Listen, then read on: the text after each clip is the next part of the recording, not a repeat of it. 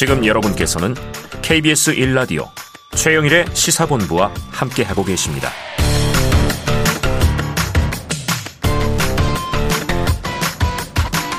네, 수요일은 마지막 코너가 사건 본부 시간입니다. 제가 정말 좋아하는 분입니다. 배상훈 우석대 경찰 행정학과 교수 나오셨습니다. 어서 오세요. 안녕하세요. 자, 오늘 또 중요한 얘기가 나올 것 같은데 지금 제2의 N번방 이렇게 불린 사건의 주범입니다. 가칭 이게 또 L 이렇게 돼 있더라고요. 예. 호주에서 호주와 한국 경찰의 공조로 검거가 됐는데 자, 우리 경찰은 이제 국내 송환을 추진하겠다 이런 입장이고요. 호주 경찰은 또 현지에서 처벌하겠다 이런 의사를 밝힌 상황입니다. 자, 먼저 제2의 N번방 사건의 주범 L 혐의는 어떤 겁니까? 조금 더 우리가 좀 앞을 좀 생각해 보셔야 될 것 같은데요. 조주빈, 문영우 각각이 2000년, 2020년 후반쯤에 네네네. 그 범죄를 시작할 즈음에 이 L도 같이 시작을 했다고 합니다. 아, 시기는 비슷해요. 예, 시기는 비슷한데 그때는 조주빈의 범행을 지켜보면서 아. 약간 그 일종의 관망하는 정도로 하다가 예, 예. 그러면서도 범행을 계속 조금 하긴 하긴 어. 했었는데 근데 주요하게 이제 조주빈이 잡히게 되고 그러면서 방식을 그 조주빈의 방식을 뛰어넘는 방식으로 아. 조금 약간의 변화를 줬다고 합니다. 그 변화 방식으로 아홉 피해 지금까지 드러난 피해자는 아홉 명이고 성착취물 한 1200개 정도 되는데 네. 문제는 이제 이 사건이 드러나게 된 계기가 어. 사실은 음 추적단 불꽃하고 네네네네. 민간 쪽에서 어렵게 어렵게 증거를 찾아갖고 경찰에 갖다 줬는데도 불구하고 음. 김포 경찰서에 서 하다가 시간이 지지부진 해갖고 우리가 음. 8월에 다뤘습니다. 네. 왜 그렇게 지지부진하냐? 어. 그래서 TF가 만들어져갖고 본격적으로 두세 달 해서 지금 잡게 된 겁니다. 아, 그러니까 이게 네. 원래 경찰이 오랫동안 추적해 온 것이 아니라 어. 민간 추적단의 도움과 여러 가지 열정이 가미되고 어. 우리나라 경찰의 어떤 추적 과 호주 네. 경찰의 수적이 네. 다 같이 합쳐져 갖고 잡게 된 아, 겁니다. 그러니까 처음에는 엠번 방에만 주력하고 있고 그렇죠. 조금 이제 물 밑에 있었는데 민간 추적단 불꽃이 예. 이 제보할 수 있는 내용들을 수집해냈고 찾아낸 거죠. 경찰에 갔는데 흐지부지 될 뻔하다가 네. TF가 결정되면서 급물살을 탔다. 예, 예. 정리됐습니다. 자, 이 L이 수시로 이제 텔레그램 대화명을 바꿨다고 합니다. 오랜 기간 말씀하신 대로 범행을 이어온 데다가 8월 말쯤에는 또 이 잠적하기도 했다고 하는데요. 그렇다면 이제 어떻게 L이라는 얘기는 이제 최근에 했었어요 저희가 예, 예. 어떻게 신원을 특정하고 수사를 이어갈 수 있었던 건가요? 이게 L이라는 것은 추적단에서 붙인 일종의 가칭입니다. 그렇죠, 그렇죠. NL 이렇게 돼 갖고 예. 하는 거죠. 근데 여기서 8월에 잠적한 것은 그 추적을 할 때 제보가 되고 음. TF가 만들어지니까 이제 약간 일종의 잠적한 상태인 거고 네. 근데 본인은 이런 이런 여러 가지 자신감이 있었나 봅니다. 왜냐하면 아. 조주빈이 잡히는 걸 보고 그것이 아닌 방식으로 여러 가지 했는데 예, 예. 사실 범죄자들이 크게 착각하는 것은 음. 자기가 우월하다고 생각을 합니다. 음. 그렇지만은 텔레그램이 있는 여러 가지 그 SNS 방해를 하더라도 흔적이 남습니다. 네. 구체적으로 말씀 못 드리지만 예, 예. 그 흔적의 흔적을 찾아서 어. 쫓아서 쫓아서 어, 여러 외국을 경유해서 아. 끝내 아. 호주까지 가게 된 겁니다. 네, 네. 결국은 찾아낸다. 예. 여기서 그걸 다 이야기하시면 수사 어, 기법인데 그렇죠. 예, 예, 예, 또 혹시라도 만에 하나 범죄자가 듣고 있다면 그렇죠. 예. 아 저런 방식은 피하겠구나 예. 또 이럴 수 있어요. 자 말씀하신 대로 이 우월감이라는 게 이런 표현이 나오더라고요. 미국의 FBI가 오더라도 나는 못 잡아. 그 사실 조주빈 때도 이런 좀 그렇죠. 뭐랄까 오만 이런 허세, 게 있었는데 오만함이 있었죠. 근데 이제 L도 이런 뻔뻔스러운 말까지 했다고 하는데 결국 FBI도 못 잡을 거라던 애를 우리 경찰이 잡았습니다. 근데 이게 140번의 압수수색과 엄청난 노력이 있었다고 해요. 예. 텔레방에 정보가 들어올 때는 부가하는 정보가 들어옵니다. 음. 잠깐만 말씀드리면 네네.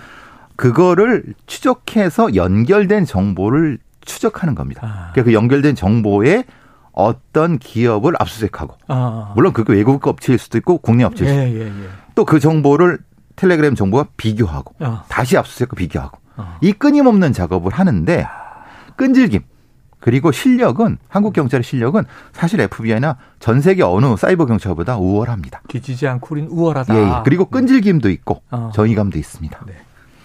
영화에 너무 FBI만 부각되는데 예, 예, 예. 우리 경찰의 끈질김, 예, 수사 노하우가 또 만만치 않다.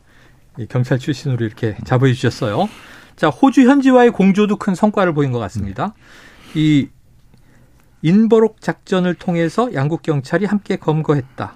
자, 어떤 식의 공조가 이루어진 건가요? 인버록은 호주 비토리아주에 있는 지명 이름입니다. 지명이에요. 그러니까 한국의 사이버 수사관들이 뭐냐면 실력 있는 사이버관들이 직접 가서 네. 거기서 추적해낸 겁니다. 네네네. 그러니까 물론 사법권은 없습니다. 그런데 호주 경찰이 일종의 자문관 형태로 초빙을 어, 해서 어, 참여해서 그렇게 많이 합니다. 그렇게 할 수밖에 없습니다. 왜냐하면 현지는 우리가 뭐 경찰력을 행사할 수 없으니까. 그런데 호주의 수사관들도 뛰어나지만 음. 사이버 수사관은 우리가 뛰어나기 때문에 음. 가서 기술적인 것을 하면서 아. 압수수색할 때도 그들이 입회하는 상태에서 아. 아. 우리가 찾는 이런 방식 이쪽을 좀 들여다봅시다. 그렇죠. 저쪽으로 가봅시다 예. 하면서 그건 호주 법원의 영장을 가지고 네. 예. 자, 우리는 자문관 형태로 참여하지만 우리가 노하우를 제공하고 그렇죠. 현지에서의 경찰력은 호주 경찰이 동원하고 그렇죠. 자, 우리 경찰이 근데 소환을 추진했는데 호주 경찰은 어 우리가 잡았으니까 우리가 처벌할래요 이런 거예요. 자, 어떻게 죄값을 치르게 됩니까? 근데 주권 국가의 호주 입장에서 이걸 포기한 건 사실 말이 안 되죠. 네. 왜냐하면 방식은 이 L이 자신이 성착 침몰을 가지고 있는데 그걸 가지고 네네. 사이버성은 한국에서 범죄를 했기 때문에 예.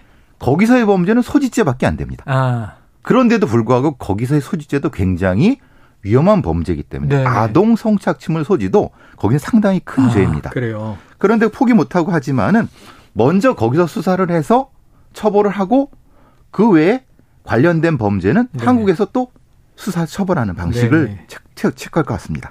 자, 이 공범 등은 또 국내에 있단 말이죠. 임시 송환이라도 해서 국내 수사가 또 이어져야 되는 거 아닌가 싶은데 왜냐하면 지금 가능할까요? 문제가 L이 아마 범죄단체 조주빈처럼 네. 범단을 해야 될 것 같습니다. 아, 아, 아, 왜냐하면 한 명이 아니에요. 조주빈이 42년형을 받은 게 된 것이 범죄단체 조직죄가 적용이 됐기 때문에. 네네네. 그러니까 이게 L이 주범으로 해서 여러 가지를 했기 때문에 근데 일반 지금에 있는 건건으로 하면은 네. 형량이 높게 나오질 않을 네네네. 것 같습니다. 그래서 이제 이런 수사의 공조가 필요한데 그게 좀 걱정이 됩니다. 그래요. 자, 엘이 지금 진술을 통해서는 제작에 관여하지 않았다. 동영상을 내려받았을 뿐이다. 자신의 죄를 좀 축소하는 것 같고 혐의를 부인하는데 경찰은 이 휴대전화 영상을 토대로 혐의 입증엔 자신이 있다. 지금 어떻게 될까요? 입증될까요? 예, 예. 영상 자체가 촬영되고 찍히는 거 보면은 음. 그 serial이 있습니다. 네네네. 이 L은 그거는 모르는 거죠. 아. 그러니까 자기가 자기만 똑똑하다고 네. 착각하는데요. 아. 한국 경찰 그렇게 바보 아닙니다. 인정하지 예, 예. 않으면 예, 예. 입증 못할 거야. 예, 예. 입증 가능하다. 부인해도. 자 지금 궁금한 게 이거예요. 과거에 Welcome to Video 사건 보면 그렇죠. 국내 처벌이 너무 경미해서 공분이 일었잖아요. 그렇죠. 차라리 미국이 요구하는 송환해버리고 미국에서 중죄 처벌을 받게 하자 그랬는데 지금 이게 호주에서 처벌받는 거, 우리나라에서 처벌받는 거 지금 이제 적용 범죄도 좀 다른데 혐의도 예. 호주에서는 어느 정도 처벌이 예상되나요? 지금 법률가들의 얘기로는 호주에서의 범죄는 아동 청소년 성착취물 소지 혐의인데 네. 최대 형량이 15년형. 음. 그리고 거기는 일종의 사법방해죄가 있나 봅니다. 네네네. 그러니까 핸드폰에 비밀번호를 풀어라고 어. 했는데 안 풀어. 그러면 어. 그것도 최대 형량 10년. 아 그래요. 네. 우리는 사실은 아, 우리 그런 거 좀 필요하지 않나요? 아, 좀뭐 사건이 있었죠. 네네네. 예.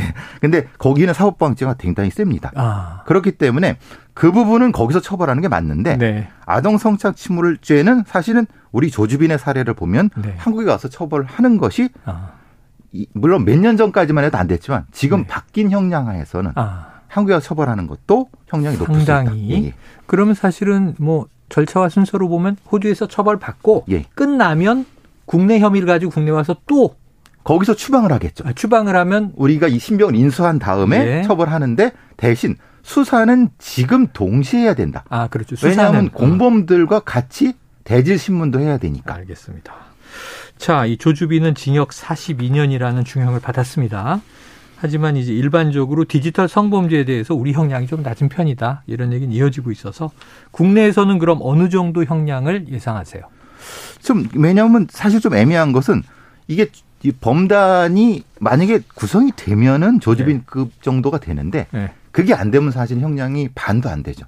그래서 지금의 수사가 중요하다는 겁니다. 아. 그러니까 L이 조주빈과 같은 범단 수계가 되면은 네네네. 조주빈 정도의 형량을 받 42년을 정도 받을 수 있지만은 음. 그렇지 않고 각각의 죄가 형성이 되면은 네네네. 15년 그 이상은 안 될 수 있다. 아. 그래서 지금 동시 수사가 그러니까 호주하고 협조를 통해서 동시 수사가 진행돼야 된다. 예. 거기서 수사하고 여기 나중에 하는 건 안 된다는 거죠. 지금 배 교수님 말씀을 쭉 들으니까 제일 중요한 이 수사 입증의 하나가 예. 범죄 단체 조직이 적용되느냐 아니냐 그렇죠. 이겠네요. L이 수개가 되면은 네네. 조주빈처럼 40년 이상을 받을 수 있죠. 근데 지금 이제 제2의 엠번방 우리가 이렇게 부르고 있고 조주빈 외에 여러 명이 등장했는데 그렇죠. 지금 공범들의 존재는 어느 정도 입증된 거죠? 예. 13명이 구속돼 있고 아, 이미 어, 네, 이미 구속돼 있는 네네. 상태이기 때문에 문제는 근데 대지를 해서 조직 관계를 밝혀야 되지 않습니까? 네. 그게 핵심입니다. 그리고 지금 이 청취자 1281님 우리나라도 소지만으로도 형벌을 무겁게 바꿨으면 좋겠습니다. 맞습니다. 성착취물은 살인과도 같은 일입니다. 예. 그래서 우리가 인격 살인이라고 부르죠. 예. 트라우마도 오래가고 많은 사례를 봤죠. 자, 혹시라도 이런 일이 이제 생기면 안 되겠습니다만 피해에 아까 아홉 명이 이제 피해자라고 예. 했는데 더 있을 수도 있잖아요. 그렇죠. 피해에 괴로워하고 있는 분들이 있거나 혹은 이런 것들을 접하고 있는 분들이 있다면 좀 어떤 당부의 말씀을 주시겠습니까? 그 여러분들 잘못이 아닙니다. 범죄인 잘못입니다. 음. 여러분이 숨으시면 그 정의는 실현해 되지 않습니다. 네, 네. 드러내놓고 도움을 청하십시오. 네. 도움을 줄 사람들 많고 우리 사법기관 믿으십시오. 네. 그렇게 되면은 정의가 실현되고 본인도 그 트라우마를 극복할 수 있습니다. 네. 그러니까 이게 과거의 어떤 좀 관습적인 생각 때문인 것 같아요. 그렇죠. 예, 예. 내가 잘못한 거 아니야? 내가 수치스러운 일 아니야?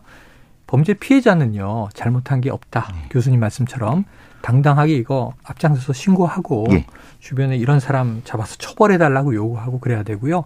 물론 이게 아까 인격 살인이라고 예. 얘기했으니까 심리적인 트라우마가 오래 갑니다만 그것도 적극적으로 국가 사회에 지원을 받아서 또 극복해내야 되고요. 같이 극복하면 됩니다. 함께 극복하면 됩니다. 그리고 절대로 2차 가해 어, 대중 중에 누구라도 해서는 안 된다는 거, 2차 가해도 처벌받는다는 거 명심하시고요. 지금 청취자 김미경님, 형량이 강하게 내려져서 피해자들의 억울함을 조금이라도 풀기 바랍니다. 지금 다시 한번 말씀드리면요. 이 피해자들은요. 아동 미성년자들이에요. 맞습니다. 심각한 문제죠. 자, 배상훈 우석대 경찰행정학과 교수와 오늘 중요한 이 제2의 엠번방 사태 L 이야기를 나눠봤습니다. 사건 본부였습니다. 오늘 말씀 고맙습니다. 감사합니다. 자, 최영일의 시사본부 11월 마지막 날 준비한 내용은 여기까지입니다. 내일이면 12월 첫날이죠. 저는 12월 첫날 낮 12시 20분에 다시 여러분을 찾아뵙도록 하겠습니다. 오늘도 청취해주신 여러분 고맙습니다.